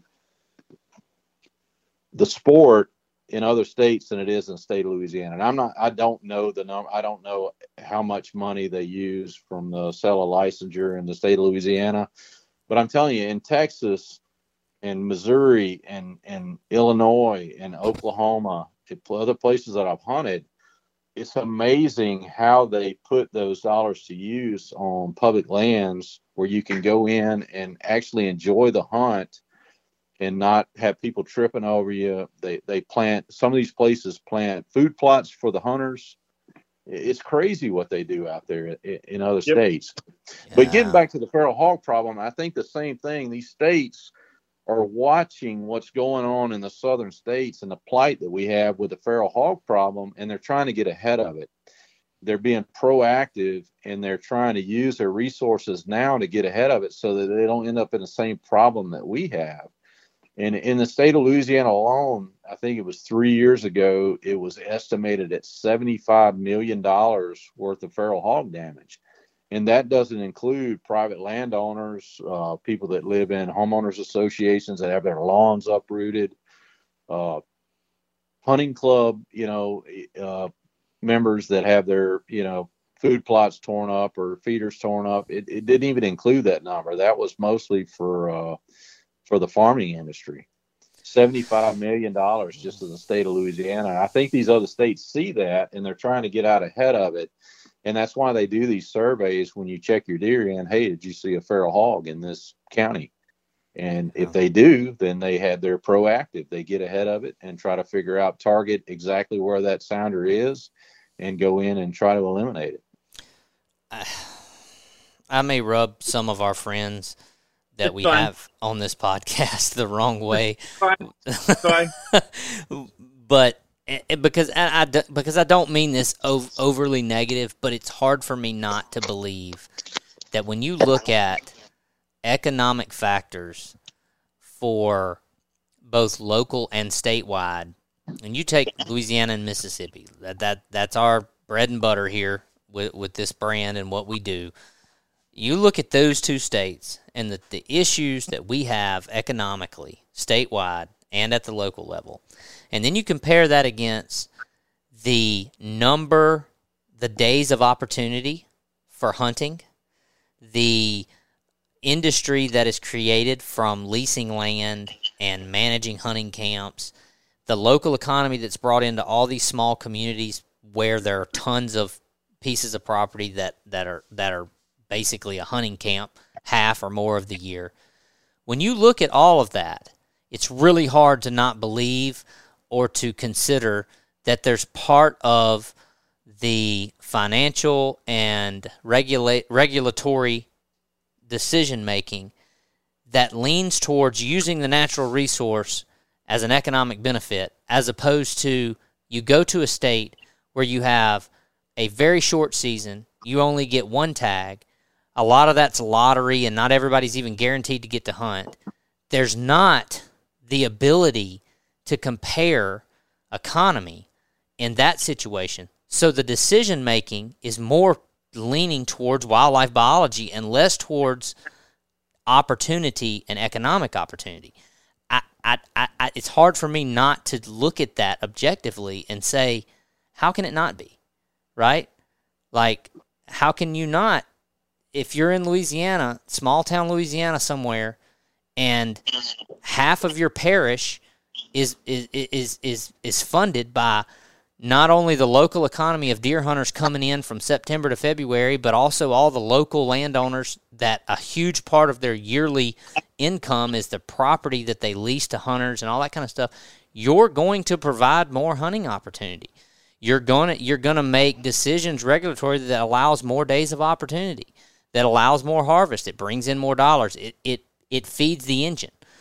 There's no reason to do that in Kansas where half the people don't even get a tag and the other half can only shoot one deer and they're only hunting two weeks out of the year.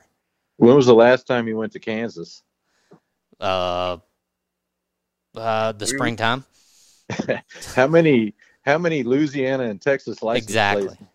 Exactly. It's, it's, insane. Exactly. Um, it's insane. It's, I, I live and work in an area close to the state line, and I see it in on both sides both in rural Mississippi as well as rural Louisiana, there are lots and lots of people um, that benefit tremendously from the deer hunting and just general hunting culture that exists in the South. And for the, the state has to take it, they have to take note of that.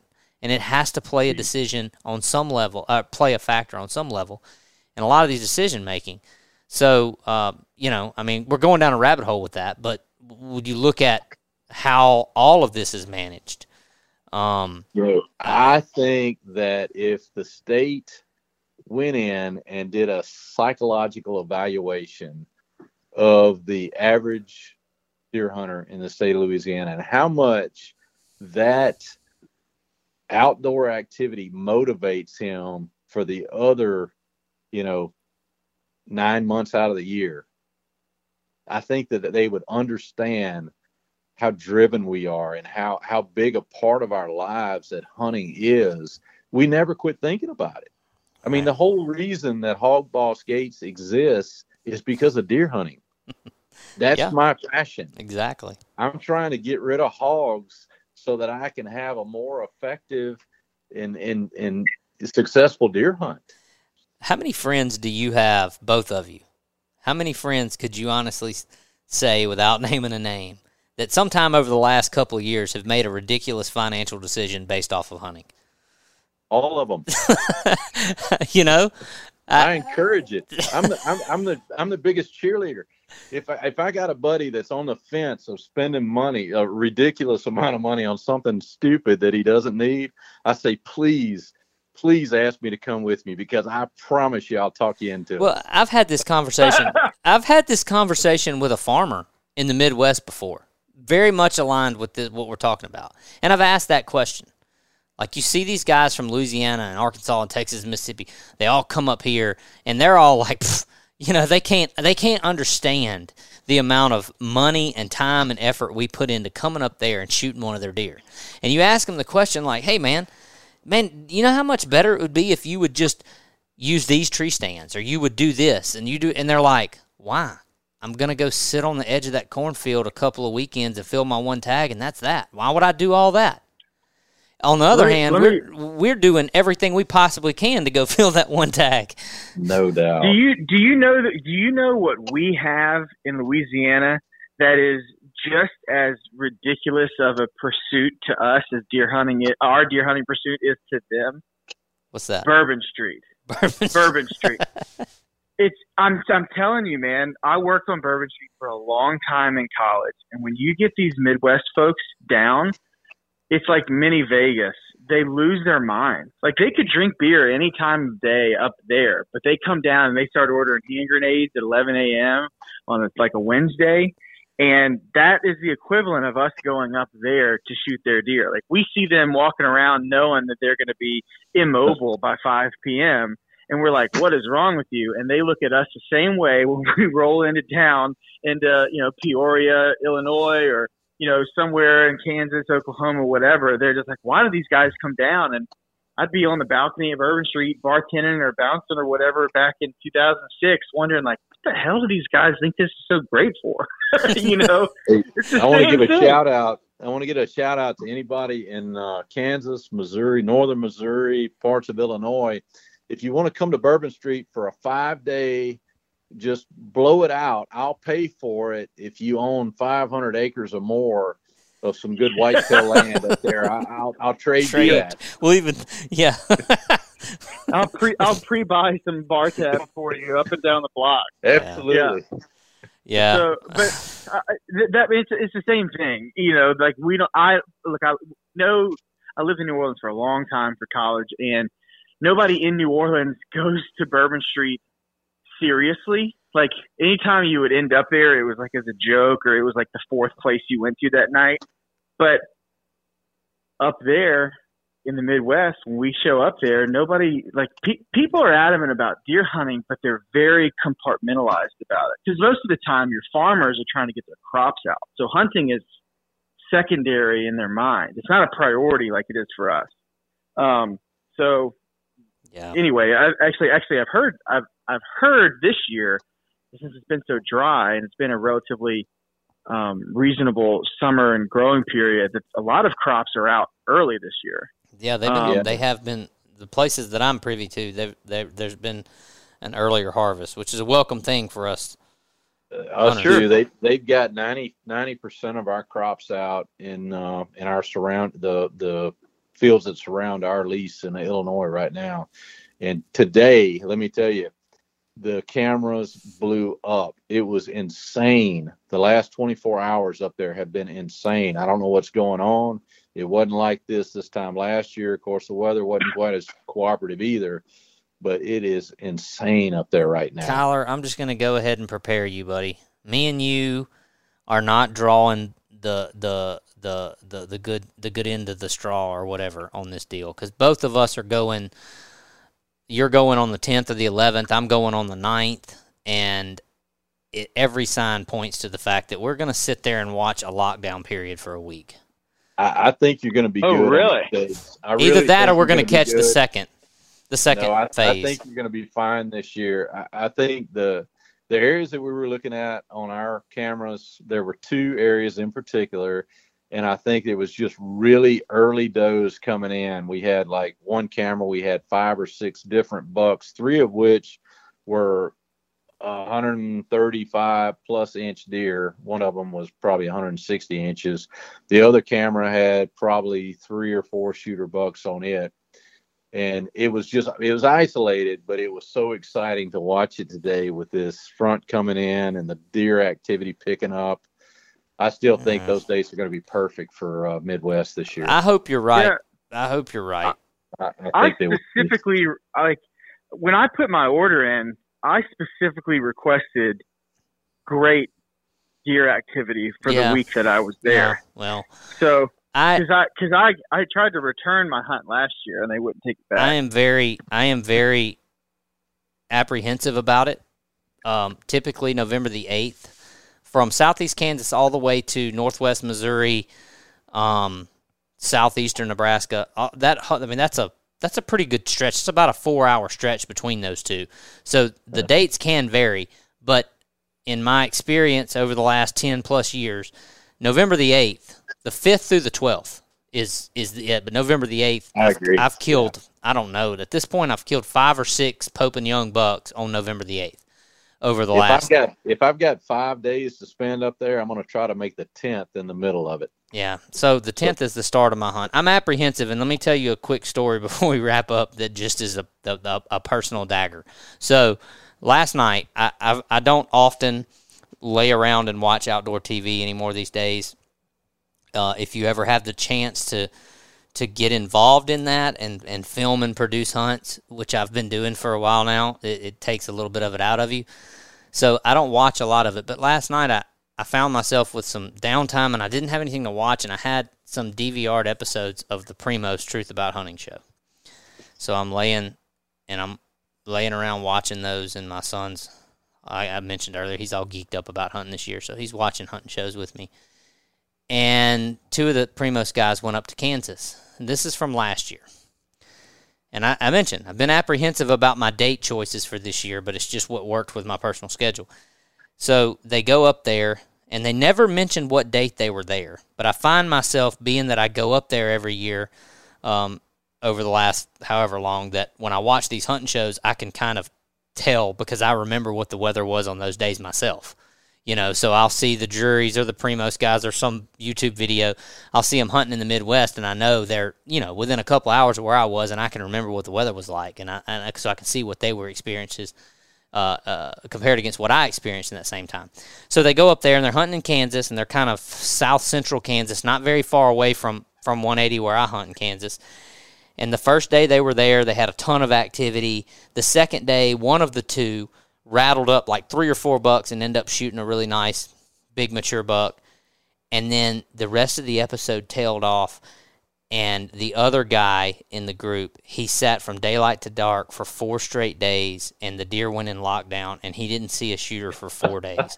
and on the last scene of the episode, he said, "Well, it was getting dark. You know, you could see the sunset on a cut crop field behind him and he was kind of like, "Yeah, well, our hunt's wrapping up and we're going to head back to Mississippi and we're going to hunt this property and we've had a great hunt. But he said, you know, uh, we had a lot of action those first two days. They were really going and they hit lockdown and it, it's just been it's been a tough four days. We've hardly seen anything. And he goes, it's not supposed to be like this on November the 16th, but here we are. And my heart just sunk.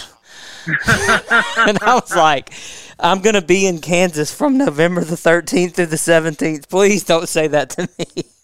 Yeah. I'll tell you what, I, I hunted last year, and I kind of felt the same way. My the last week of my hunt in in Illinois, uh, I just wasn't seeing what everybody else was seeing. It seemed, seemed like everywhere I went, it is just kind of it had kind of shut down.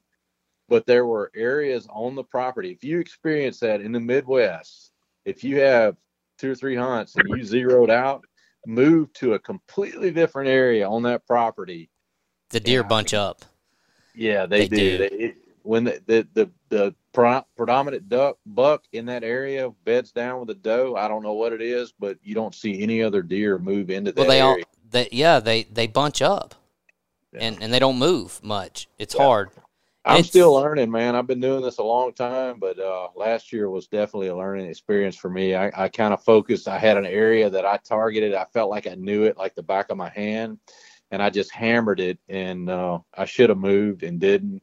And Yeah. I, I think that I kind of hit a lockdown in that area. It, it's a hard thing because, like, I know Kyler experienced some of the same. We were in the Midwest in different areas, but in the Midwest at the same time last year. And it, it's kind of easy when you're there and the weather doesn't cooperate and you know that there's high winds from the south and it's way warmer than it should be and like in my specific circumstances i wasn't seeing much of anything on those days but the cameras were still very active at night and it was kind of easy to diagnose hey this warm weather's just got the daylight movement shut down. They're still chasing does at night. There's still f- scrapes being freshened up and cameras are showing activity but it's all at night and it and it's 75 degrees. What do you expect? But when you go up there and and it's whatever part of November and you know you're you're hunting in areas that are supposed to be great and the weather is perfect and you hit that period and you sit there for hours and hours and you literally don't hardly see anything not even a yearling it is it is a hard thing. I've i've hunted in camp with guys who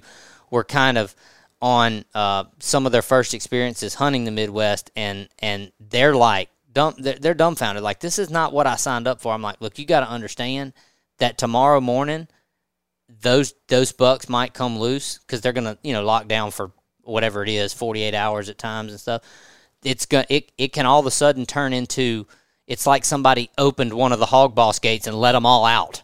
And it just completely changes you know when they start searching again.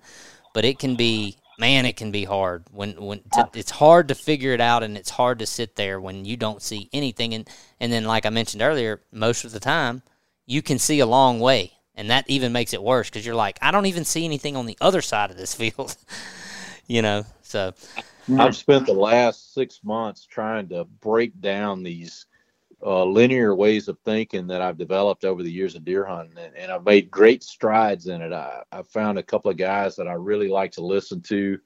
Uh, one of them is a is a wildlife biologist uh, in specialty in in white-tailed deer, uh, Mr. Grant Woods. I'm sure that you mm-hmm. guys are familiar with him, and I love to listen to that guy uh, hold church. I mean, everything that he says, it just makes so much sense. And one of the things he tells you about during that lockdown phase is it's actually a twofold problem with the the bucks being bedded down with the does, but also the does have been chased for probably 15 days at that point, and they're hiding. They're yeah. hiding from the bucks. So they go to the tightest structure that they can find to get away from them as if they're hiding from predators.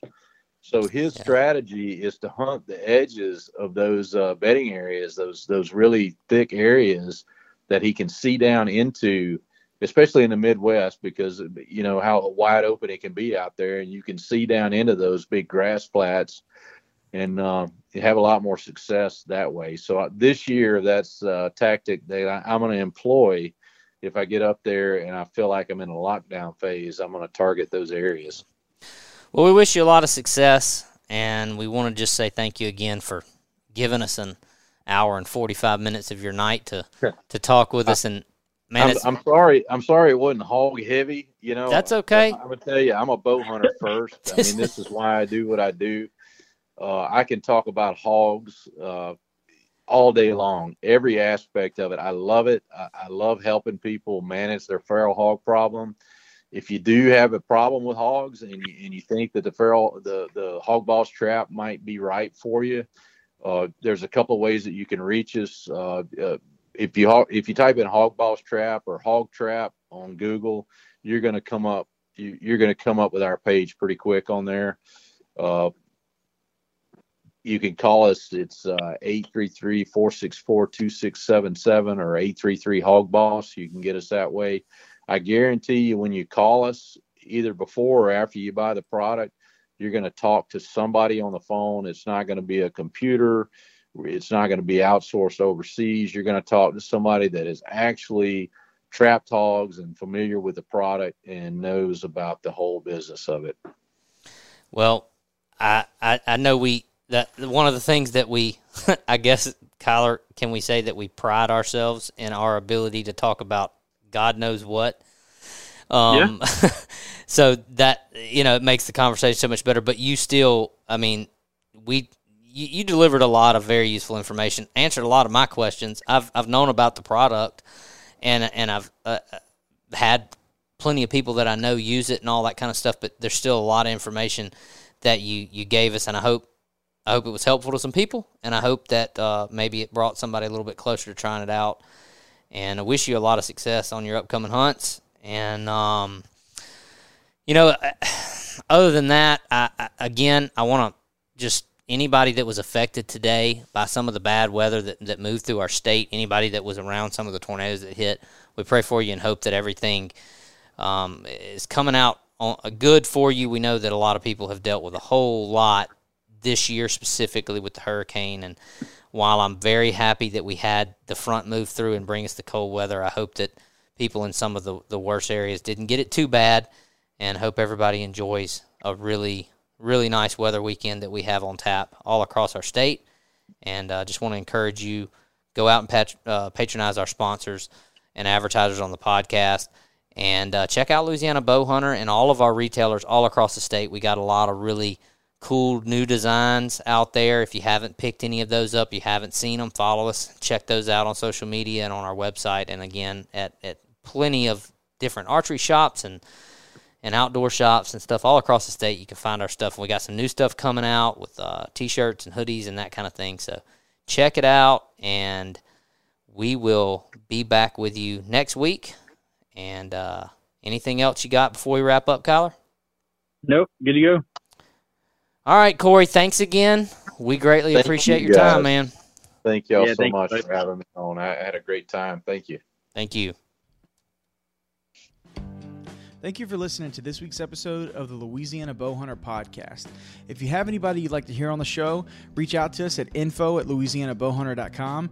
And if you want to help support Louisiana Bowhunter, go by your local archery shop and pick up some merchandise. If you don't have any at your local shop, let us know and we'll reach out to them. Or pick up your gear at louisianabowhunter.com and we'll ship it out to you same day. See you next week.